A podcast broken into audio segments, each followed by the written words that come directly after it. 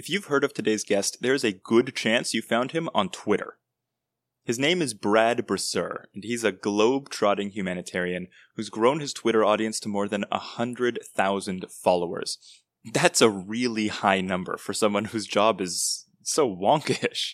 I mean, this is a guy getting published in academic journals. He's writing about strategic solutions to global poverty through local education initiatives. This is dense stuff. In other words, you wouldn't think it works on Twitter. But Brad's feed has a different feel to it, which is why it works.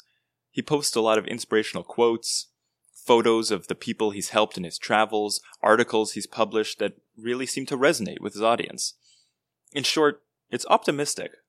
And Brad's reaching people who are looking for optimism on Twitter, who are sick of the overwhelming negativity. My name is Michael Framen, and this is How to Make Money Traveling, a podcast by Outpost Travel Media. On today's show, I'm talking with Brad about how he got started in the humanitarian world, how he traveled to more than 80 countries, and how he grew his identity on Twitter along the way. Stay tuned. This podcast is brought to you by Outpost's new travel web series, Tan Your Mind to Thailand. Last summer, we put out a national call for two unknown travel hosts to send around the country, and we found them. We wound up sending Jess, a singer from Montreal, and Abra, a nutritionist from northern BC, all across Thailand to get a real feel of the country. They trekked across northern jungles around Chiang Mai, they snorkeled off the southern beaches of Koh Tao Island, they met a man who spent his whole life working with remote hill tribes near the Burmese border, they toured an ancient temple with a Buddhist monk. There's just so much. You've got to watch the show and see it for yourself. So check it out at www.tanyourmind.com. Follow Outpost Magazine on Facebook, Twitter, and Instagram to catch all the latest updates. Thanks to our partners in adventure for helping to make this show possible. That's Cathay Pacific Airways, Osprey Packs, Chaco Footwear, and the Tourism Authority of Thailand.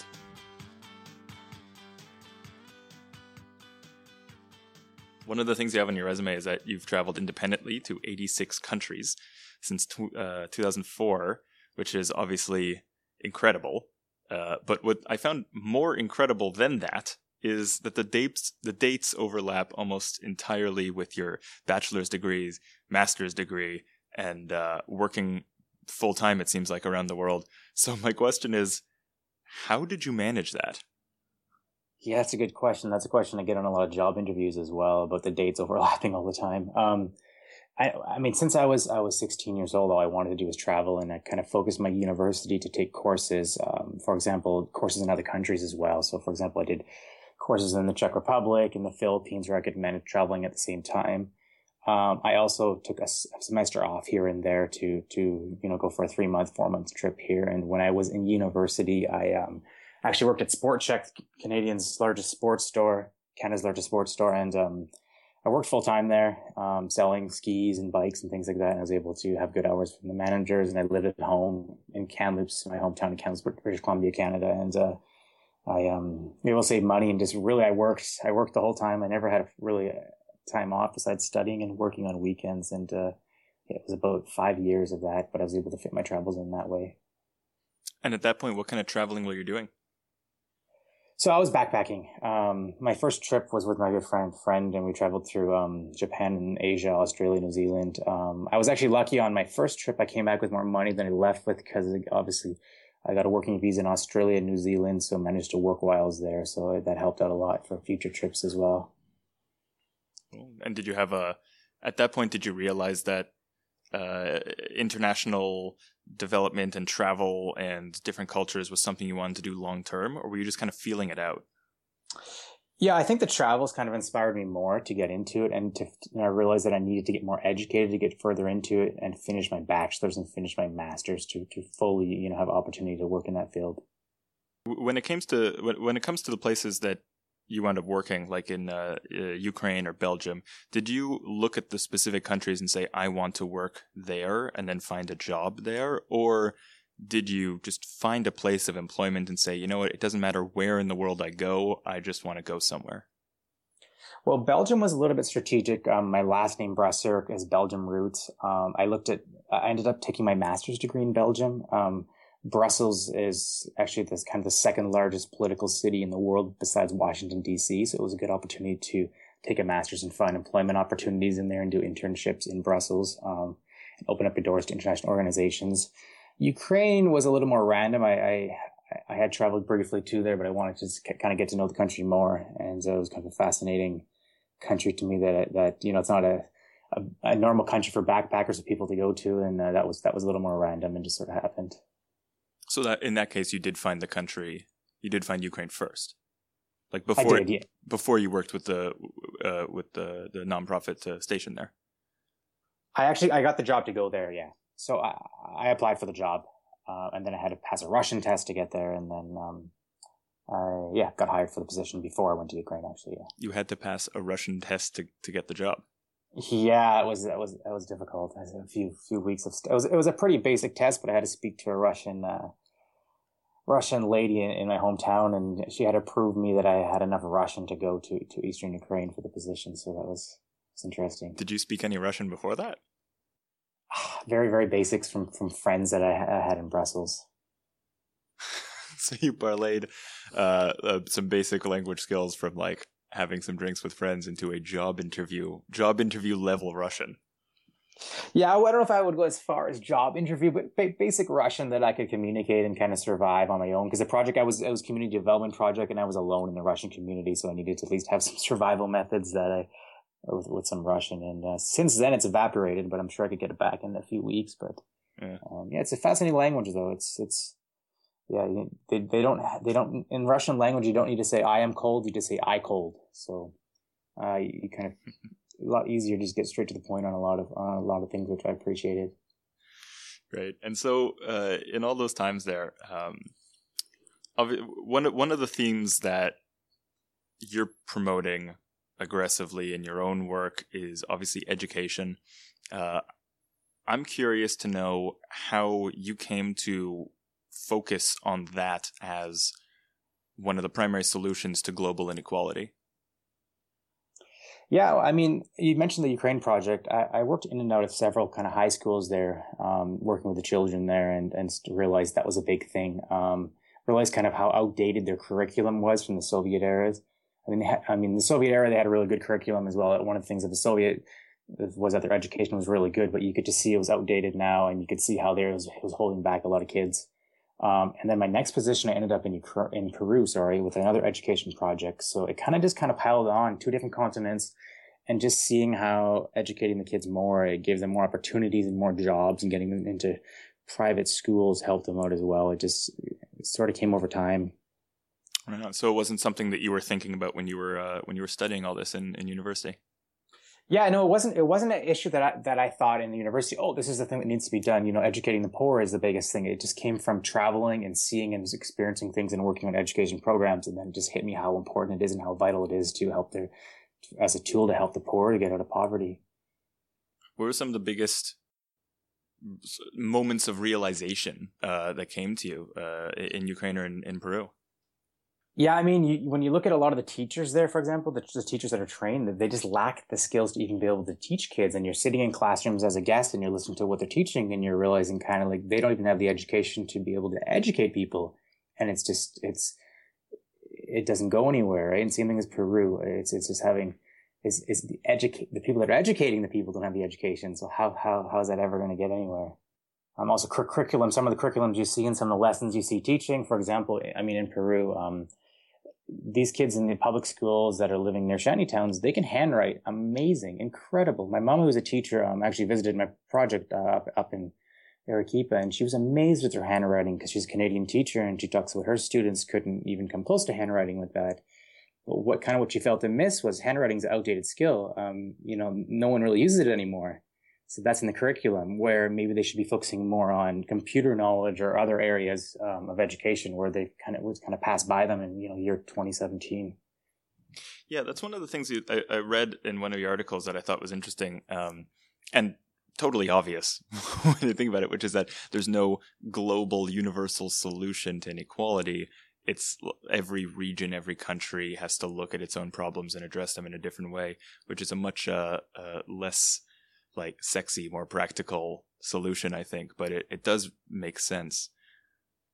Yeah, I think a lot of, NGOs and international organizations try to say, oh, this solution worked in this country many years ago. Let's apply it to this country. But it's not, or even within countries. I mean, you look at Peru, 60% of the country is Amazon region.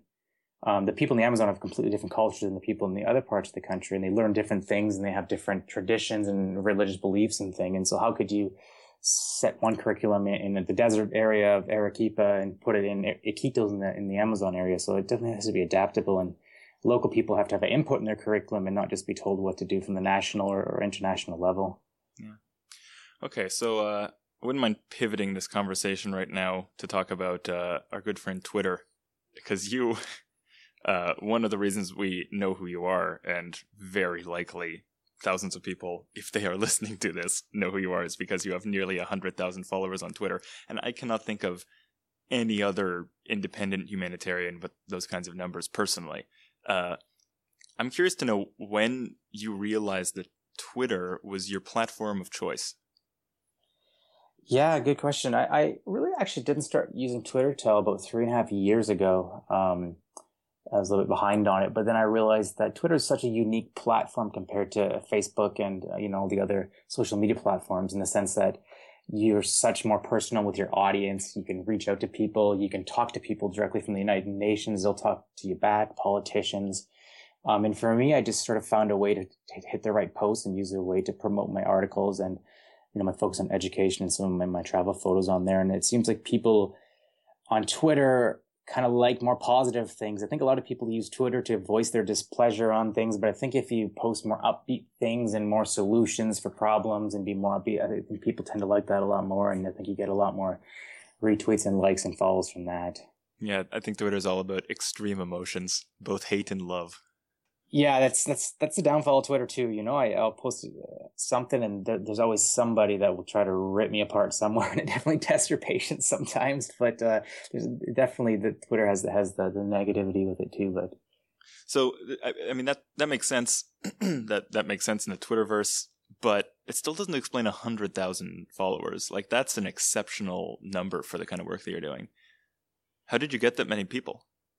Yeah, I mean, I've tried to post the right stuff and reach out to people, and they're all 100. It's all 100% natural. I'm a cheap person, so I never pay for anything. But I don't have any real explanations. I mean, I know a few tricks of getting my posts more notices, posting at the right times, being able to follow the right people that retweet stuff, and just different stuff like that, I guess, has helped me out. Right. So that sort of segues into that other element that I was kind of curious about.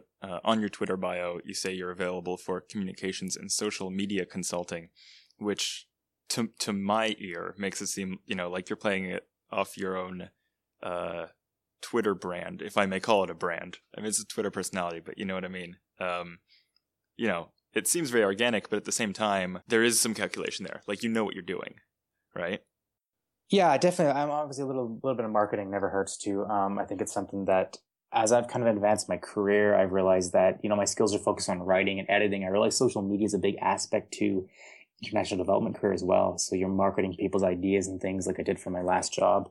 And I realized as I come along too, that that's a skill that people desire as well. So it's always nice to be able to prove that you can do it yourself. So when someone wants to hire you, you can say, here's the proof is in the pudding, here's the evidence.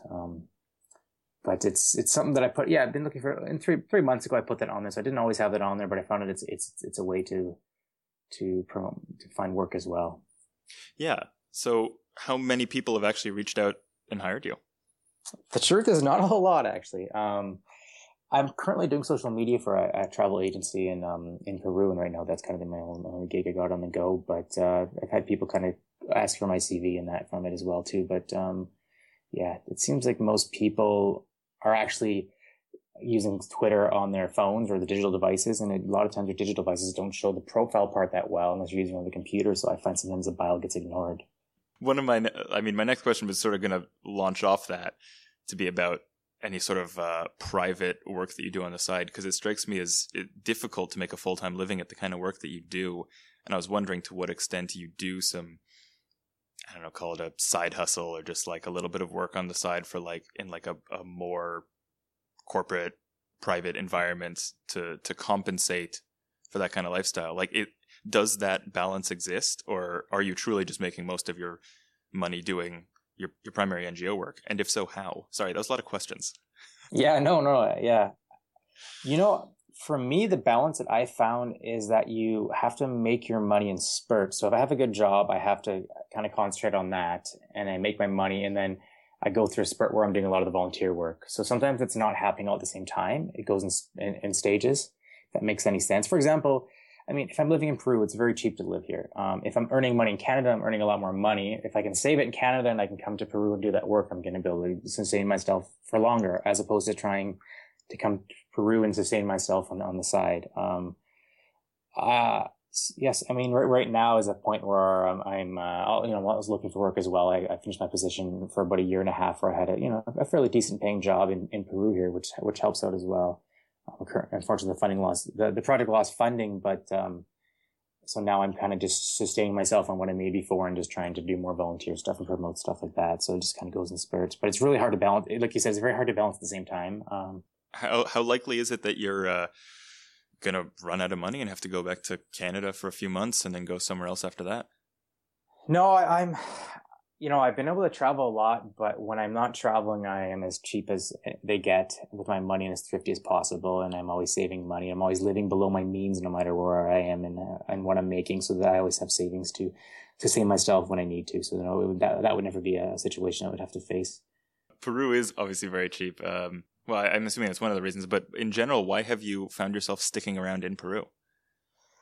Yeah, I mean, the first reason why I came to Peru was to work with the NGO in Arequipa, educational children's NGO called Hoop Peru. And I think the longer I stayed in Peru, the more that I got drawn to Peru, and ended up being recruited to work in Lima and work for a really good organization. And, you know, at the end of the day, I think Peru offers a lot of a good lifestyle, a lot of good opportunities here, and the climate's really nice. I mean, I've skipped Canadian winter now for quite a few years, and I'm happy to do that for more years, although I miss skiing.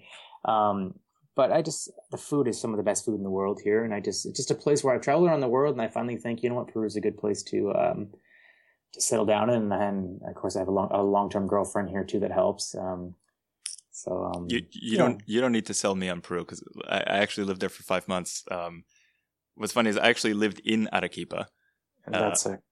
And, it's funny cause, you know, as soon as I saw Hoop on your resume, I was like, oh yeah.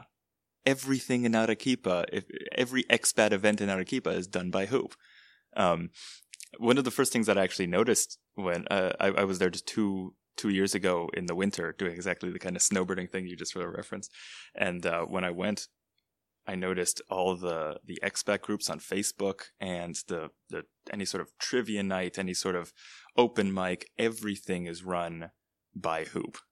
It's like it's a dominant force in the expat world there, more than anything else.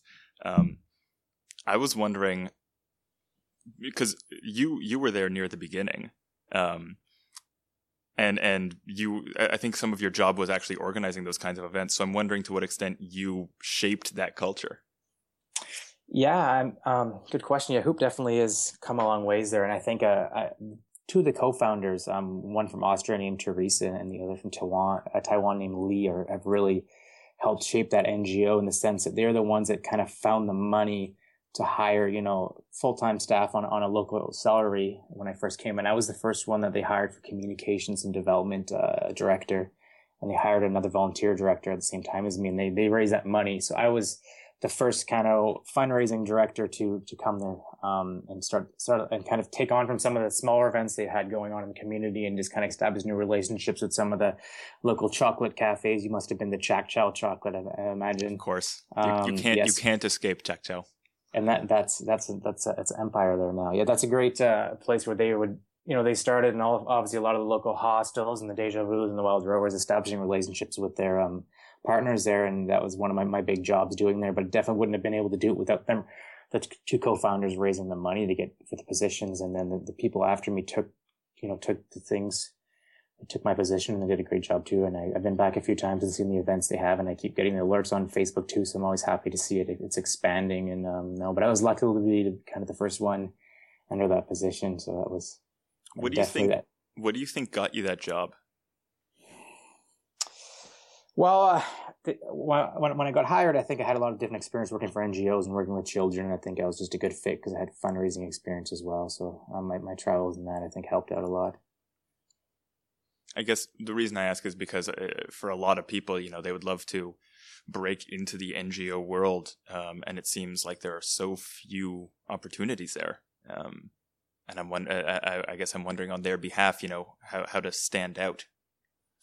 Yeah, you know, NGO jobs are very difficult. It's really tough. I mean, even after you get your education, whatever it is, a bachelor's degree or a master's, you still have to kind of bite your pride, and you need to volunteer, you need to intern, and you basically need to be way overqualified for any position you're going to apply for. And that's kind of how it works. It took me a few years to kind of accept that, and I think a lot of people struggle with that, but you really have to fight and be overqualified for positions that you get, and that's just unfortunately there's so much competition and such little money NGOs have as well. So, do you think there's any way that the system could change? Is any sort of different route, better route? It's tough. There's a lot of really, I mean, for me, recommendations to people would be to go through their countries, volunteer organizations. Like I know Global Affairs Canada has internship programs that they pay and they put placements. And also the offices of the Peace Corps, the USA has. But I don't think it's going to change at all in the future. I think a lot of problems there's so many problems with NGOs in developing countries that are kind of cover-ups for other money laundering things and that too. So they get a lot of bad rap, NGOs. So, but I think that's just the way it is in the NGO world, unfortunately. Yeah, I've noticed you tend to be an advocate for a lot of smaller NGOs. Do you have any particular suggestions into getting inroads with them when it's the bigger ones that tend to be sucking up all the air out of the room? I think the benefit of the smaller NGOs, for example, let's say if you're a volunteer or you just finished your degree, or you just finished your university for the summer and you want to volunteer somewhere. A lot of times, if you volunteer with a bigger NGO, they're going to put you in a position that you are way overqualified for. In the sense that you're not going to be able to use the skills that you have for that NGO and help them out properly. Well, the smaller NGOs need help in so many different areas that you can actually use your skills and get a good volunteer experience. You can have something for your CV or your resume that shows you using your skills. And also you can help that NGO a lot more than the bigger NGOs who will just use you as someone to carry something to the project or something. So I find that small NGOs need a lot of help, and they have a lot of things for volunteers to offer too. On the downside, obviously, you have to be a little more adventurous traveler because the bigger NGOs have more organization and systems set up for your arrival. Not where small NGOs, you got to be a little bit more experienced or more of an adventurer to go to them sometimes. Would there not be more competition for them as well? Typically not. Typically people are going to go to the bigger NGOs that do the marketing and do the social media and pay for the advertisements that are going to draw them in. That's interesting. I mean, I would think that most people want to go with the indie grassroots thing around the world, even if they're harder to find. Yeah, I think nowadays it's Google world, right? Where whatever you Google Peru volunteering, and the first ones are going to come up are going to be the ones that you pretty much choose, and those ones are going to be the ones that kind of, you know, are the bigger ones. Yeah, fair enough. All right, I've got one last question. Because so much of your portfolio and your LinkedIn and everything seems so focused on work and academia and promoting these core things, I'm wondering how that's affected your personal life. Yeah, no, I think for me, a happy and successful life for me is always having a balanced life. So working, you know, doing my writings, but also being able to do times to go to the gym and do my sports and keep my eyes on the sports scores and watch sports. So for me, it's just, that's my whole life. It's just, it's balanced and I can do everything. And it really, I think my personal life, maybe the first 6 years when I was studying my master's and bachelor's, didn't have much of a personal life. But as I got into the professional life, I think my personal life has been all right as well. So what you're saying is I misconstrued everything I saw online as in fact being your entire existence. Yeah, basically. Whoops. All right. Well, thanks very much, Brad. I appreciate you taking the time to speak with us. Yeah, thanks a lot for having me, guys. I appreciate it. This has been a production of Outpost Travel Media. This show is produced and edited by Seth Earle and me, Michael Framen. Our executive producers are Matt Robinson and Deborah Sanborn. Sound mixing assistance by David Spadavecchia, and our music is by Springtide. Thanks again to Brad for chatting with me. You can find him on Twitter, obviously, at Brad Brasseur. You can find a link to that and some of the other stuff we chatted about, as well as all our other podcast episodes at outpostmagazine.com/podcast. Lastly, if you enjoyed this show, please subscribe on iTunes or anywhere else. This is our first season, and I would love to hear your thoughts, so leave us a review on iTunes while you're there and let me know what you think. Thanks, and see you next time.